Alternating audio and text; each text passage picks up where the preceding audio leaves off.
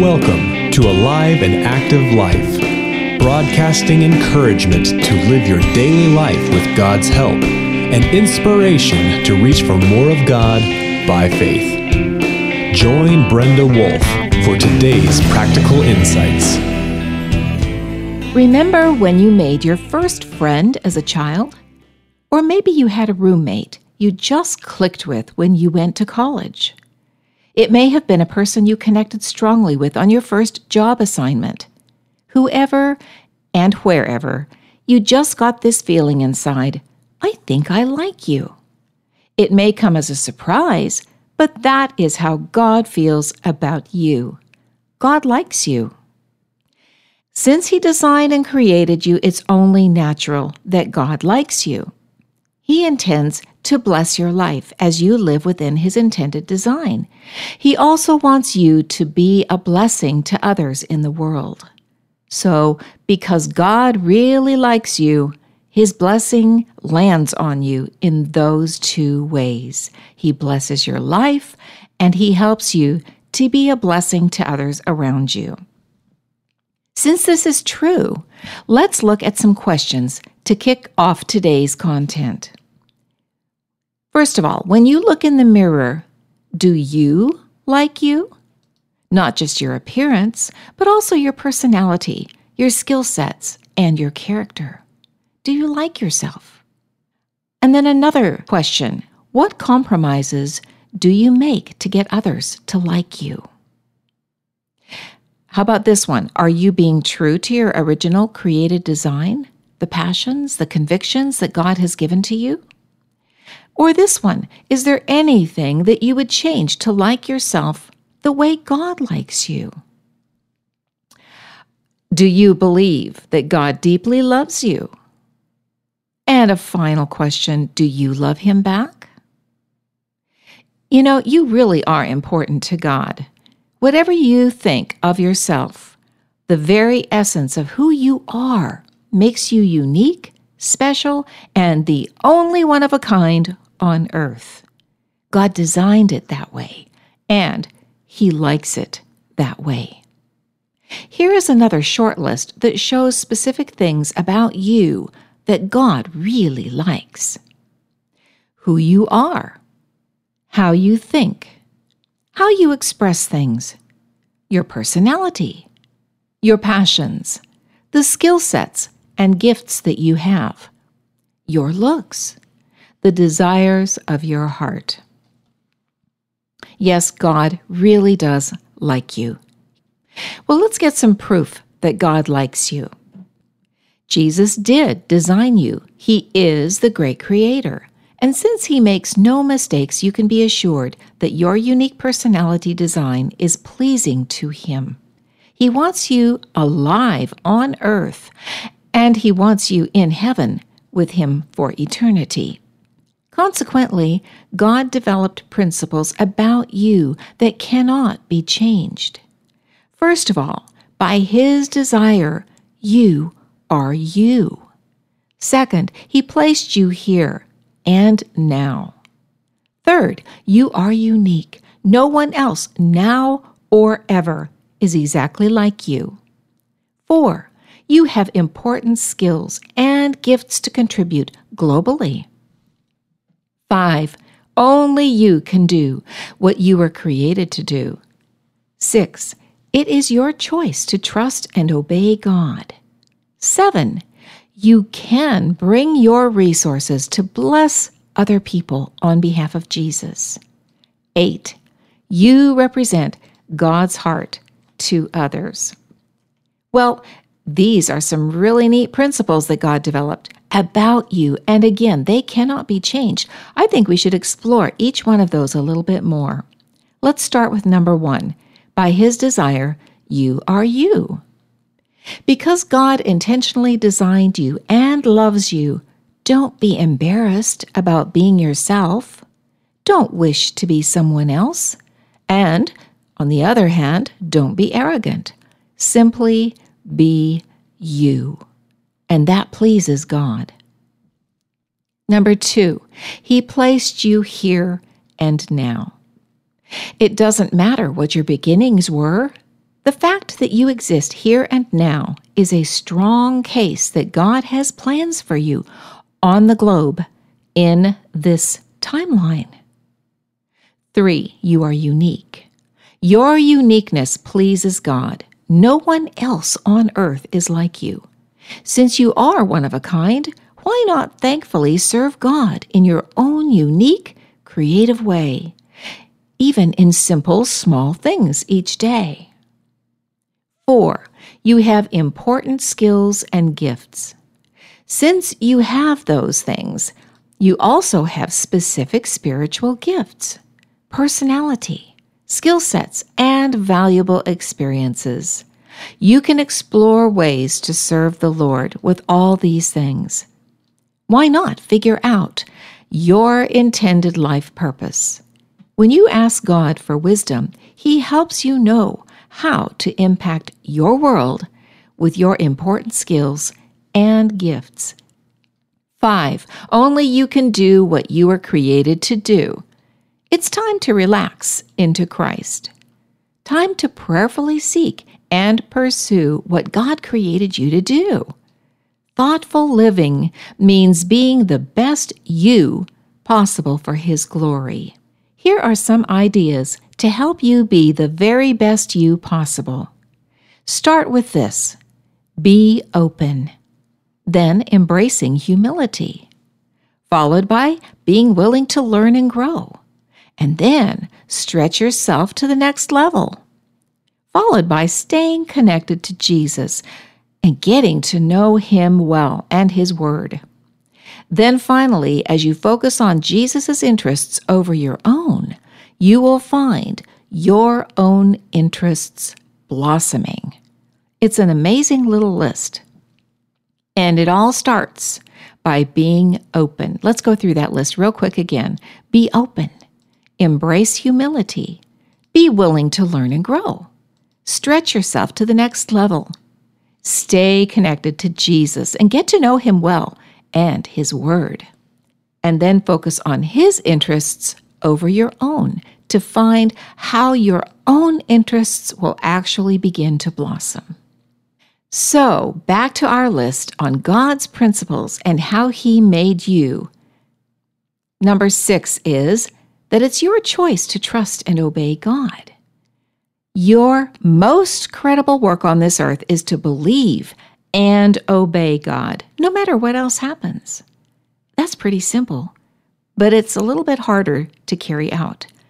Let's say it again. Your most credible work on this earth is to believe and obey, trust and obey, no matter what else happens. And that's number six. It's your choice. Seven is that you can bless others on behalf of Jesus. You are part of God's thrust into His global interests. Others need something that you have to give. People next door, people on the other side of the world. Here are some ways to employ your resources, both local and abroad. Alrighty, the first one on the list is to pray for individuals and groups. That might seem very small, but it is so powerful and it does make a difference. God answers prayer. You can also give portions of your resources to help. Are you a writer? Are you a teacher? Use those skill sets. The world needs godly musicians. Are you a cook? Do you love kids? Do you have a soft spot for older people?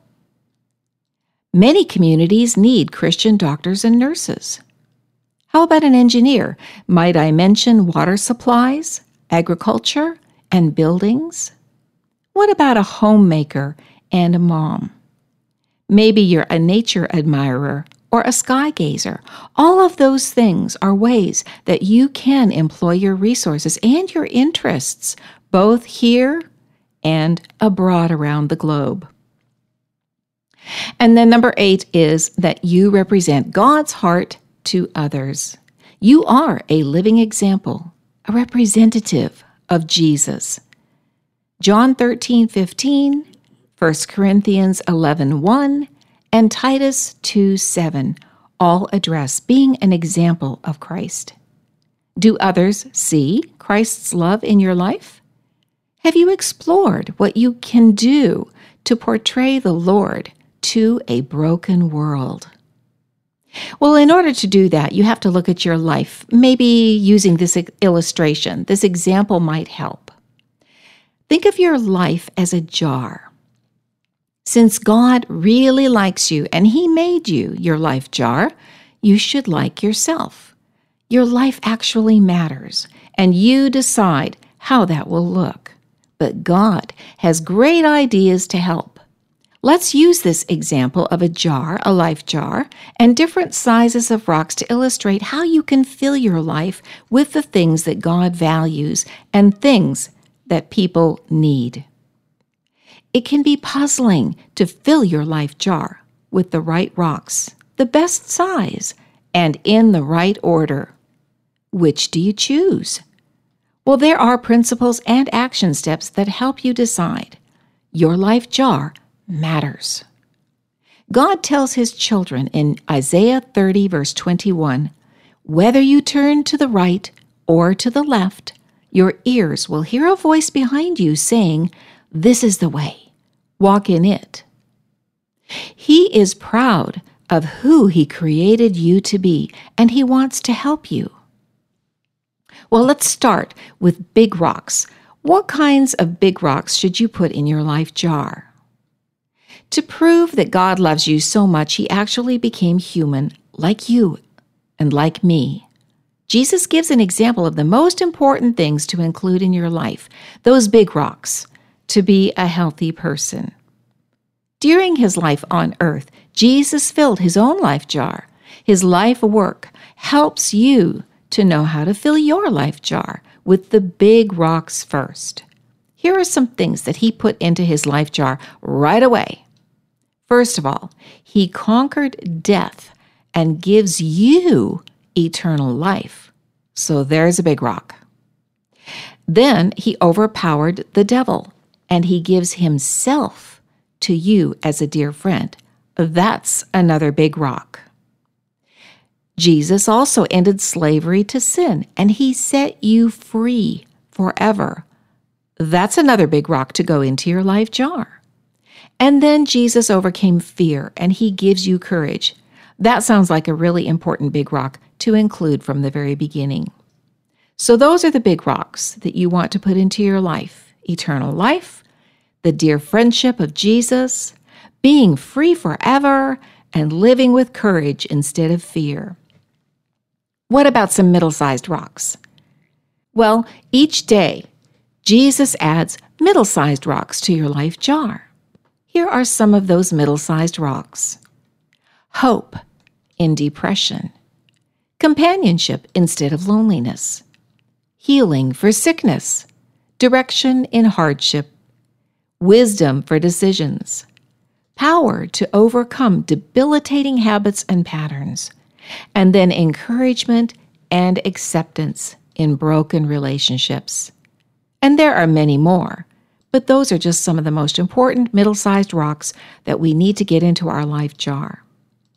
Well, it's time. There's a little bit of space left in our life jar. So let's go and look at the little rocks and see what we can stick into our jar.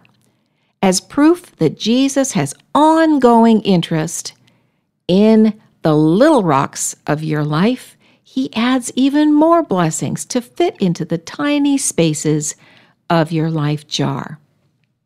Here's a list of some things that I'm sure you can identify with at least one of them. Okay, so little rocks. How about this? Finding lost car keys. Being able to pay for medical bills. Helping to rework your budget to address shortage of finances. Providing miraculously on an item that you need. Redeeming a ruined opportunity. Healing and so many more little rocks available to you every single day. So far in your life jar, you have the big rocks, the important ones. You have some middle sized rocks and some little rocks, but there's still some space. There are little crevices that can be filled. All of the rocks that we have put in so far, big, middle sized, and little, still leave space, the cracks between those rocks. Jesus gives a divine cushion of sand to fill those places. Things like peace, joy, intervention, comfort, hope, and more. All of those things just filling all of the areas, the spaces, the crevices of your life. And since He likes you and loves you, Jesus gives help in the face of the bullies that make your life tough. He gives wisdom and understanding to handle your life problems. Of course, He also adds unexpected blessings that surprise you. Because He is human like you, Jesus has intimate exposure to your sufferings, challenges, and losses. He identifies with you through firsthand experience. In every way, He is like you, except without sin. Human to His very middle, God to His very middle. Not only does Jesus fill your life jar with big rocks, middle sized rocks, and little rocks, He fills the remaining space with His divine sand of grace. Maybe you should care less about how much others like you and like yourself more and enjoy just how much God likes you. Jesus also understands you and still likes you. Above every other person, Jesus does understand, and he practices mercy, faithfulness, and grace toward you while serving the interests of his Father on your behalf. You have a Father who is loving, wise, strong. He's committed, he's sacrificing, and he is bully smashing. He is also your high priest, counselor, mentor, companion, and friend. All these to fill your life jar just because God likes you. Many people don't believe these things about God. They don't want His help and they doubt His heart toward them. They certainly don't think that God likes them. So their life jar is filled awkwardly, unbalanced. After hearing today's content, I have some questions and some thoughts for you. The first question is What's in your life jar? Second, do you know how to get all the right rocks in the right order in your life jar? Third, because God gives second chances, are you willing to dump out your jar and fill it with God's good rocks?